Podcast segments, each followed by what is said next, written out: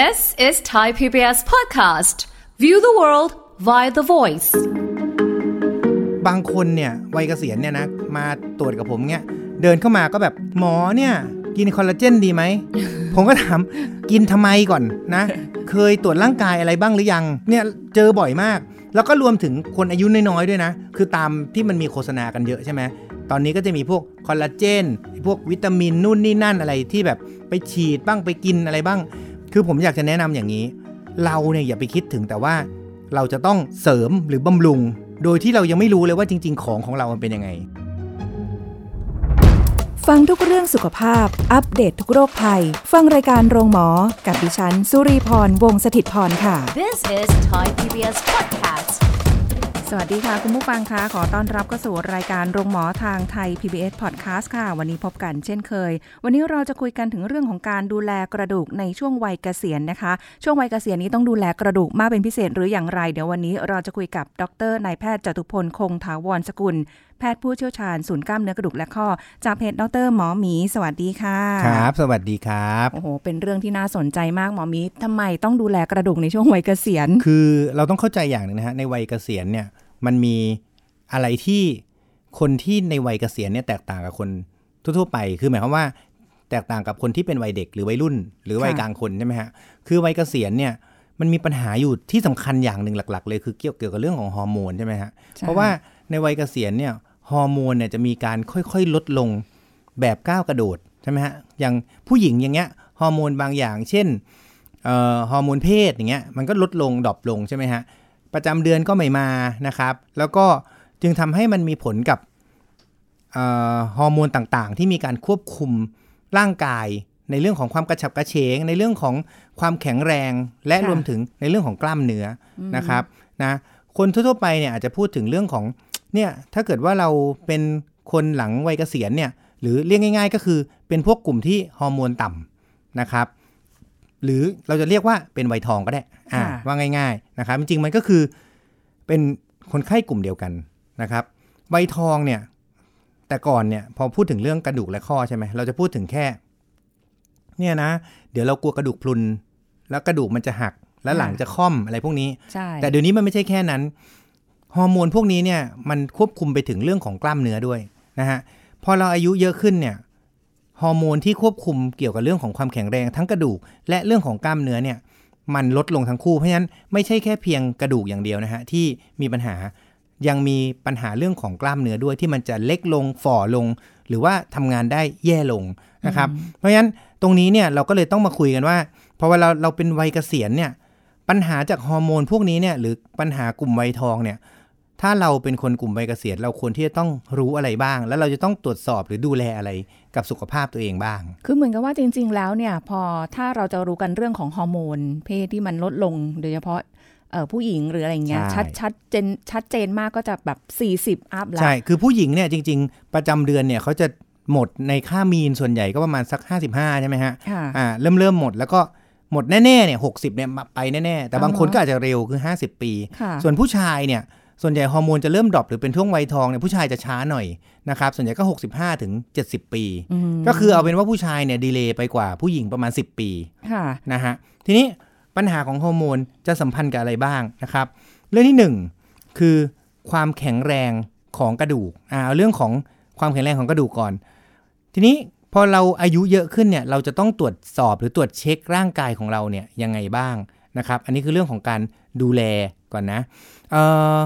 อย่างถ้าเกิดเราไปตรวจร่างกายทั่วๆไปประจำปีเนี่ยในแพ็กเกจเนี่ยก็จะถ้าเรื่องอื่นเนี่ยตรวจเต็มไปหมดเลยทั่วไปนะอืมอ่า อย่างพี่นี่ตรวจร่างกายอย่างปีนี้ ปีนี้เหรอ ปีนี้ยังอ่าประมาณยังกลางกลางๆปี อ่า ผมไปตรวจเนี่ย ตอนนี้ผม 42 ขึ้น 43 ใช่ไหมฮะ ก็จะพบว่าในแพ็กเกจเนี่ยก็จะมีตรวจเรื่องของมวลกระดูกด้วยค่ะนะครับนะแล้วก็แต่ว่ายังไม่มีรวมถึงวิตามินดี แล้วก็แคลเซียมนะครับแต่ว่าถ้าในแพ็กเกจของเออการตรวจในคนที่อายุ เกิน 50 ปีเนี่ยส่วนใหญ่ก็จะมีวิตามินดี แคลเซียมค่ะแล้วก็เรื่องของมวลกระดูกนะครับนะอันนี้ก็คือจะเป็นอะไรที่ควรจะต้องอยู่ในแพ็กเกจ หลังจากนั้นก็คือ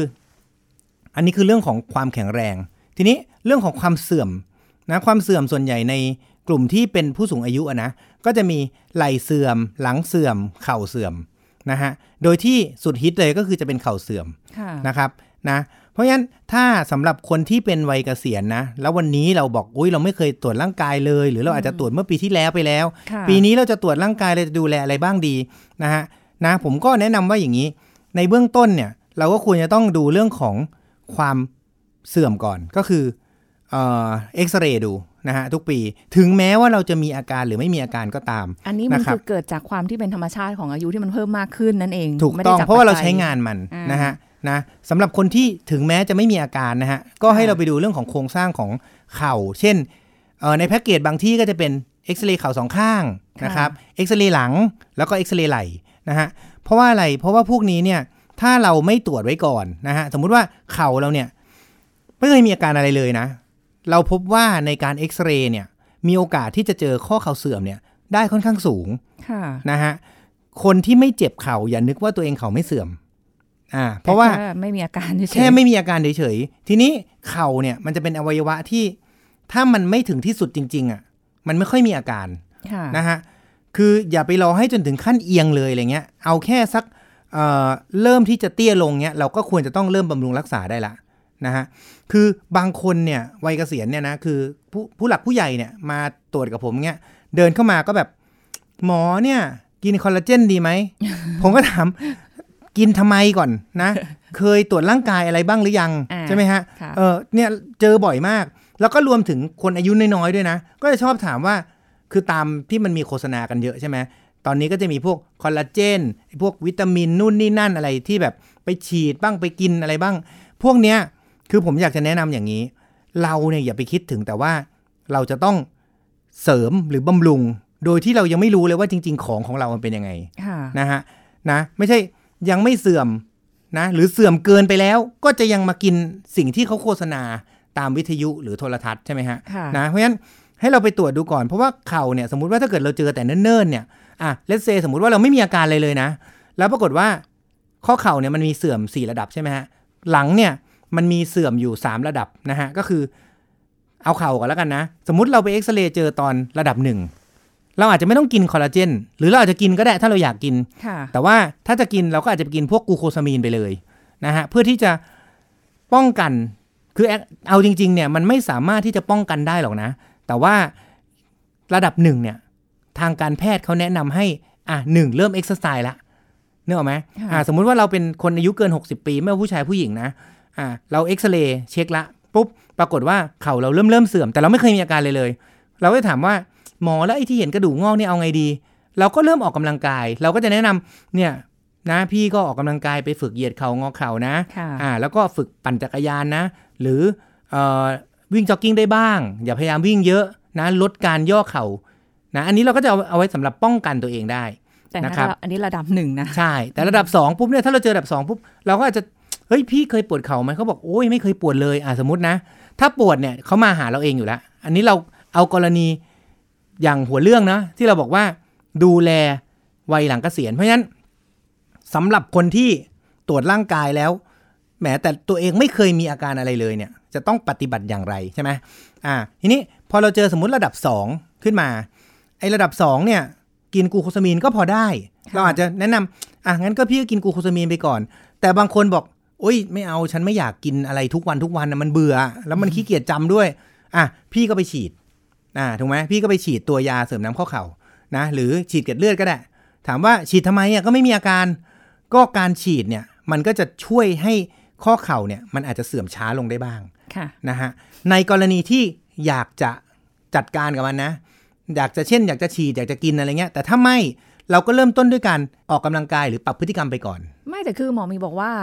ได้บ้างอะคือคำว่าได้บ้างคือมันรู้สึกว่ามันหุ้ยมันน้อยอะถูกต้องแต่ว่าอย่างไรก็ตามเนี่ย เราสามารถที่จะเขาเรียก awareness ไงฮะ คือเหมือนสมมุติว่าเราเอารถไปเช็คใช่ไหมค่ะแล้วเขาบอกว่าผ้าเบรกเราเนี่ย หมดไป50%อืมสิ่งที่เราทำคือ แหมก็ต้องใช้น้อยๆหน่อยนะ พอเราจะเบรกจะอะไรเนี่ยเบรกน้อยๆใช่ไหมหน่อยอ่าฮะอ่า หรือก็พอจะจะจอดอยู่กับที่เนี่ย จอดรอไฟเขียวไฟแดงเราก็ค่ะปลดเป็นเกียร์พีซะค่ะนึกออกไหมอันนี้ก็คือการระมัดระวัง เพราะไม่งั้นเนี่ย เราก็จะไปใช้ตะบี้ตะบัน เช่น สมมุติว่าผู้สูงอายุที่บอก อุ้ยฉันไม่เคยเจ็บเข่าเลยอ่าอืมไปปลูกต้นไม้ยกกระถงกระถางอะไรตลอดค่ะเวลา คราวเนี้ยจากไม่มีอาการเดี๋ยวมันจะมีอาการอ๋อนึกออกไหมฮะ แล้วก็การบริโภคยาหรือการฉีดเนี่ย คือจริงๆเราก็ไม่ได้แนะนำเป็นหลักนะ แต่ว่าสิ่งที่เรามักจะแนะนำก็คือการออกกำลังกายเป็นหลักมากกว่า ส่วนเรื่องของการที่จะฉีดหรือจะกินหรืออะไรเนี่ย ส่วนใหญ่คนไข้มักจะถามเราเองว่า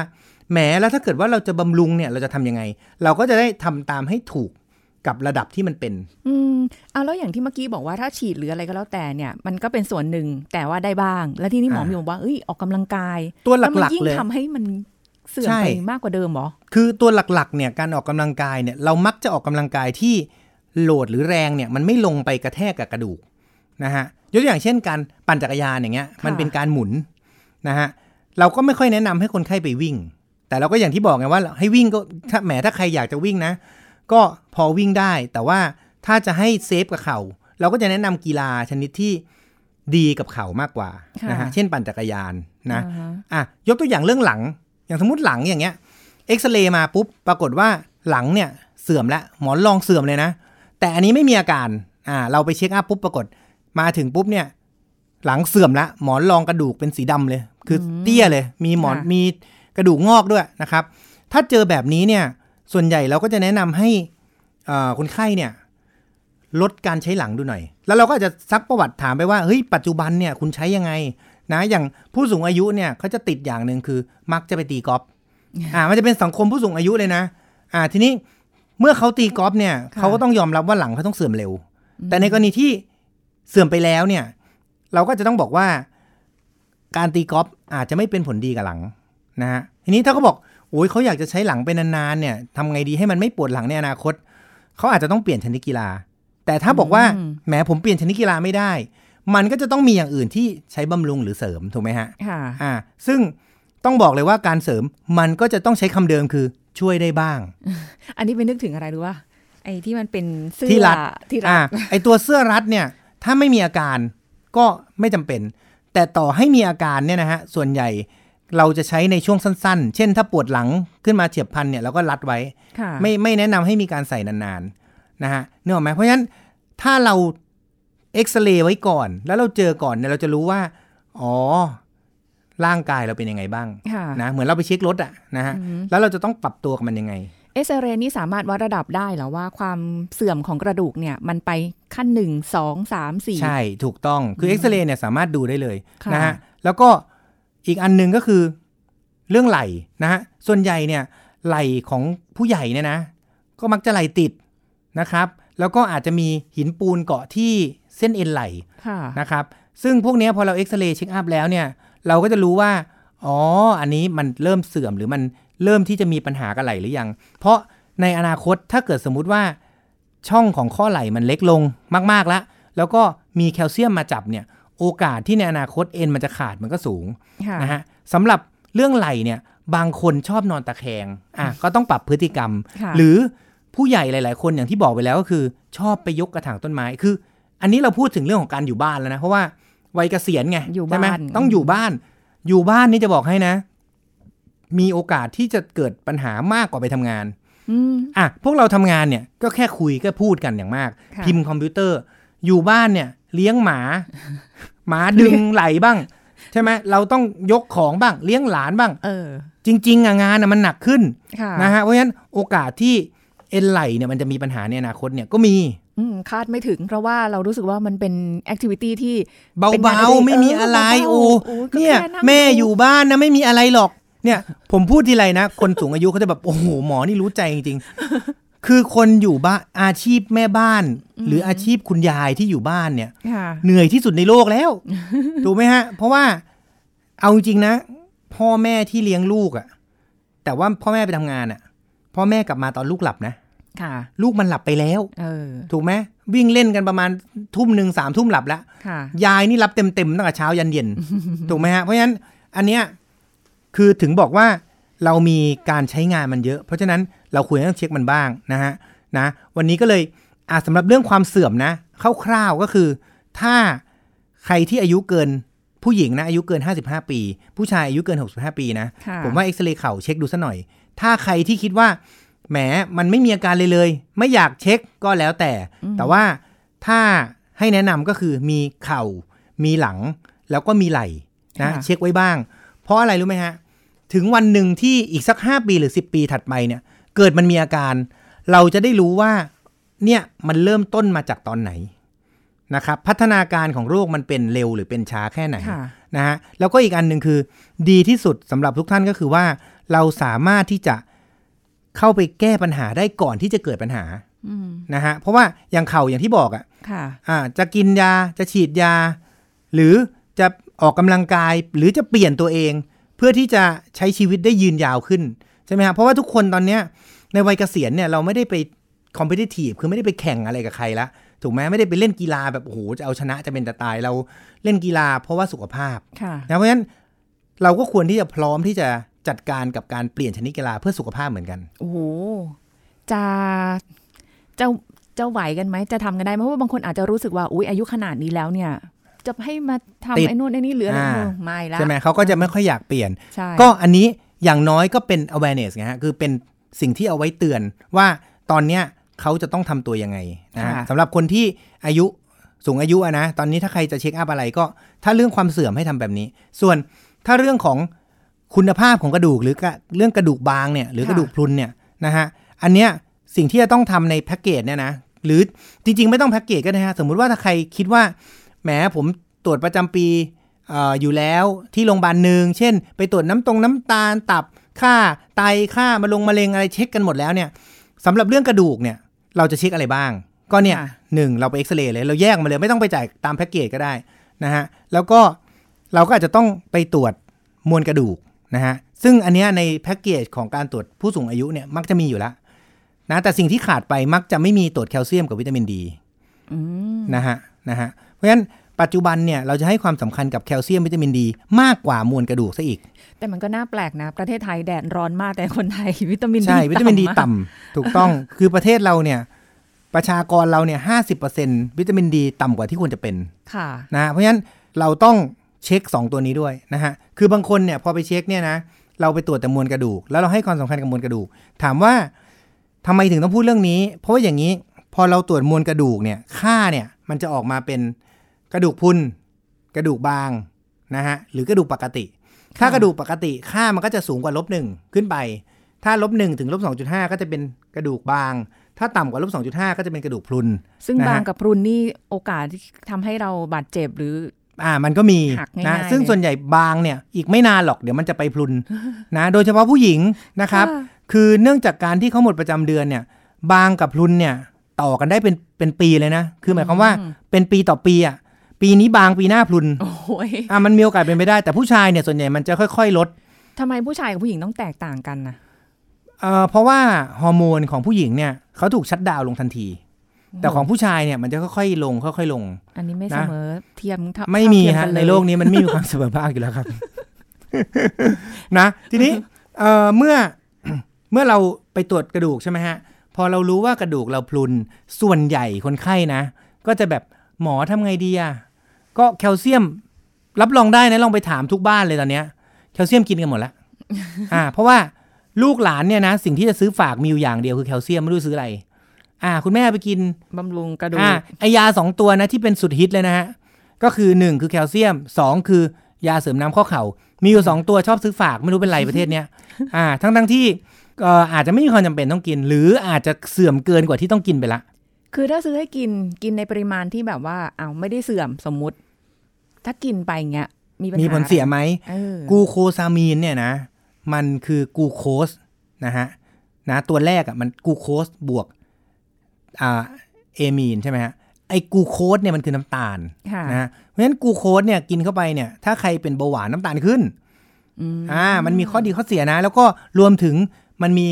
เปอร์เซ็นต์ที่เกิดการแพ้ได้ประมาณ1%นค่ะะฮะส่วนอีแคลเซียมเนี่ย ข้อเสียคือท้องผูก ใครก็ตามที่กินแคลเซียมอยู่ตลอดนะ แล้วก็ไม่รู้เลยว่า เอ๊ะทำไมฉันท้องผูกตลอดเวลาเลยนะ ต้องกินค่ะยาระบายนู่นนี่ หยุดแคลเซียมท้องหายผูกอะใช่นะฮะโดยเฉพาะแคลเซียมที่เป็นเม็ดใหญ่ะๆคือถ้าเป็นแคลเซียมที่เป็นฟองฟูเนี่ย พวกเนี้ย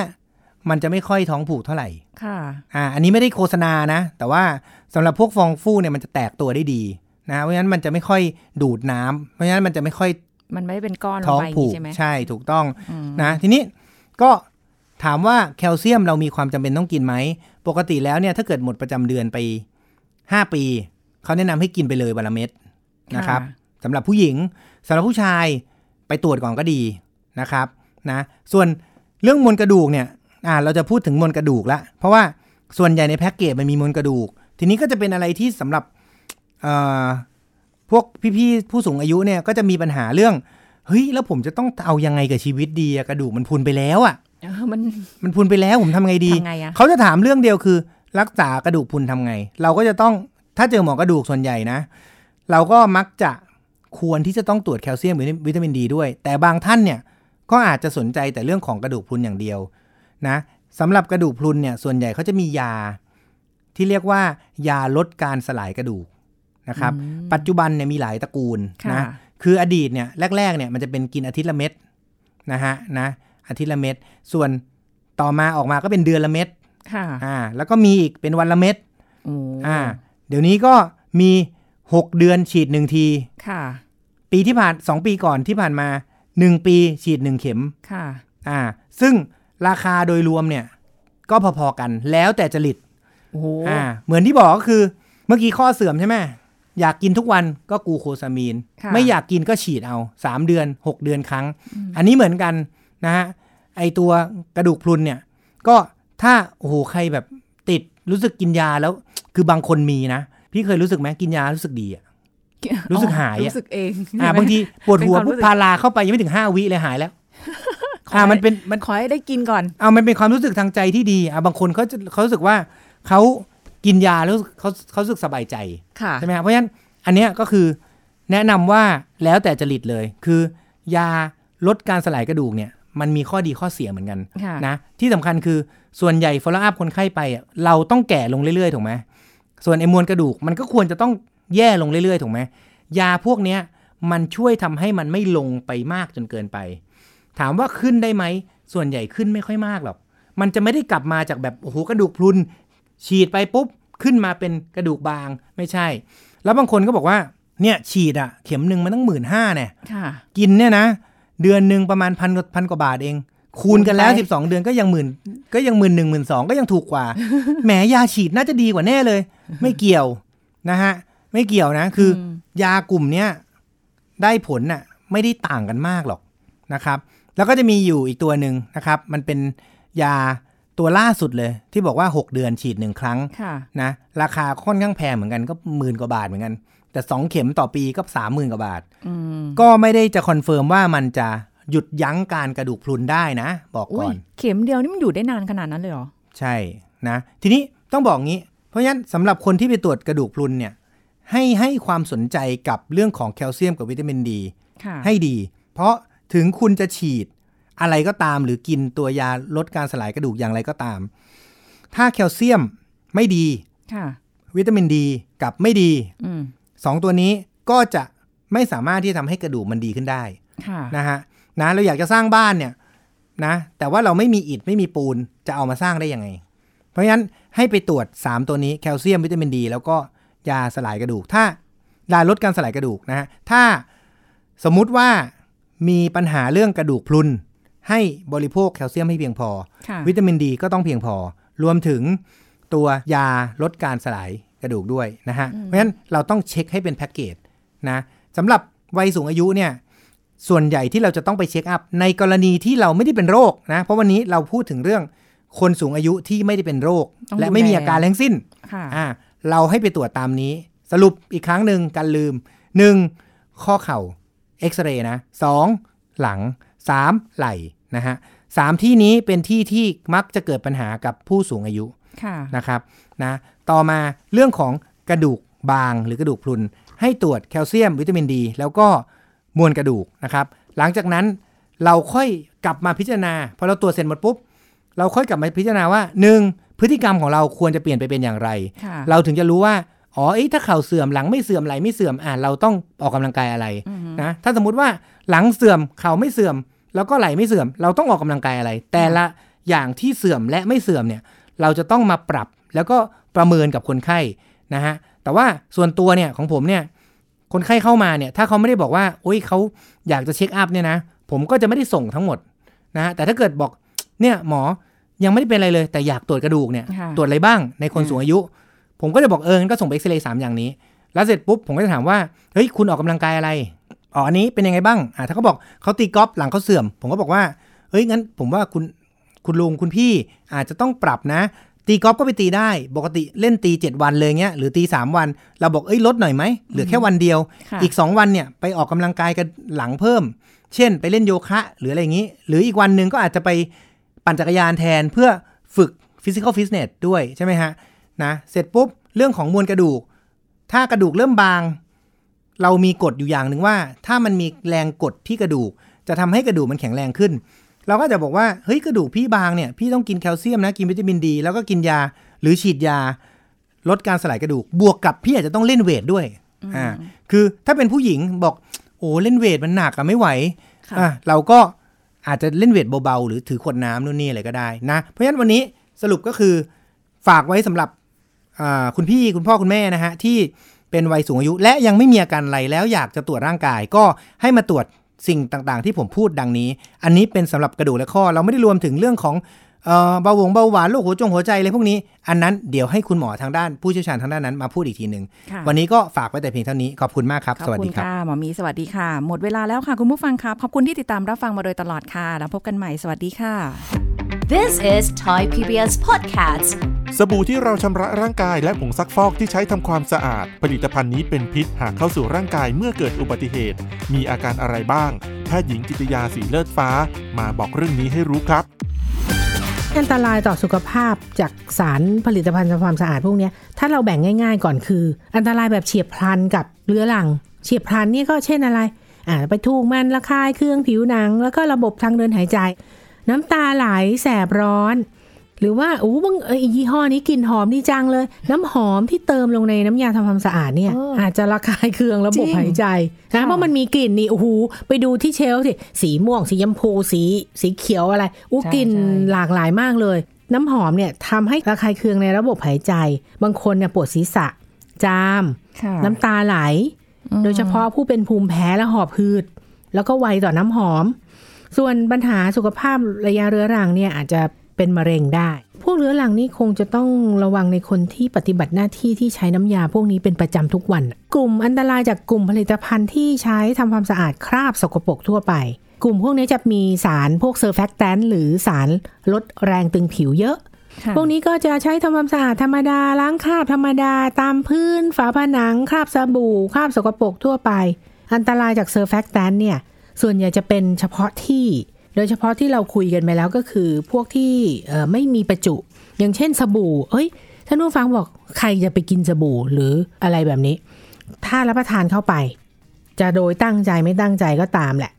ถ้ารับประทานไม่มากเนี่ยสบู่นะ ก็ไม่พบอาการผิดปกติ เพราะบอกแล้วว่ากลุ่มเนี้ยมันอาการน้อย แต่ถ้ารับประทานมากๆเนี่ยเจ็บปากปากลิ้นพองขึ้นไส้อาเจียนท้องเสียได้นะคะ ถ้าผงซักฟอกล่ะ ก็จะทำให้กระเพาะอาหารอักเสบรุนแรงนะ อาเจียนท้องเดิน พบคนไข้เด็กรายหนึ่งกระเพาะอาหารตีบได้ อันตรายที่เกิดขึ้นกับระบบทางเดินอาหารในกลุ่มพวกนี้นะ มันขึ้นกับอะไรบ้าง ขึ้นกับปริมาณของผลิตภัณฑ์ที่ได้รับกินไปมากกินไปน้อย สมมติอะยกตัวอย่างสบู่หรือผงซักฟอกปริมาณของสารที่รับเข้าไป ความเข้มข้น ของสารที่ได้รับเข้าไป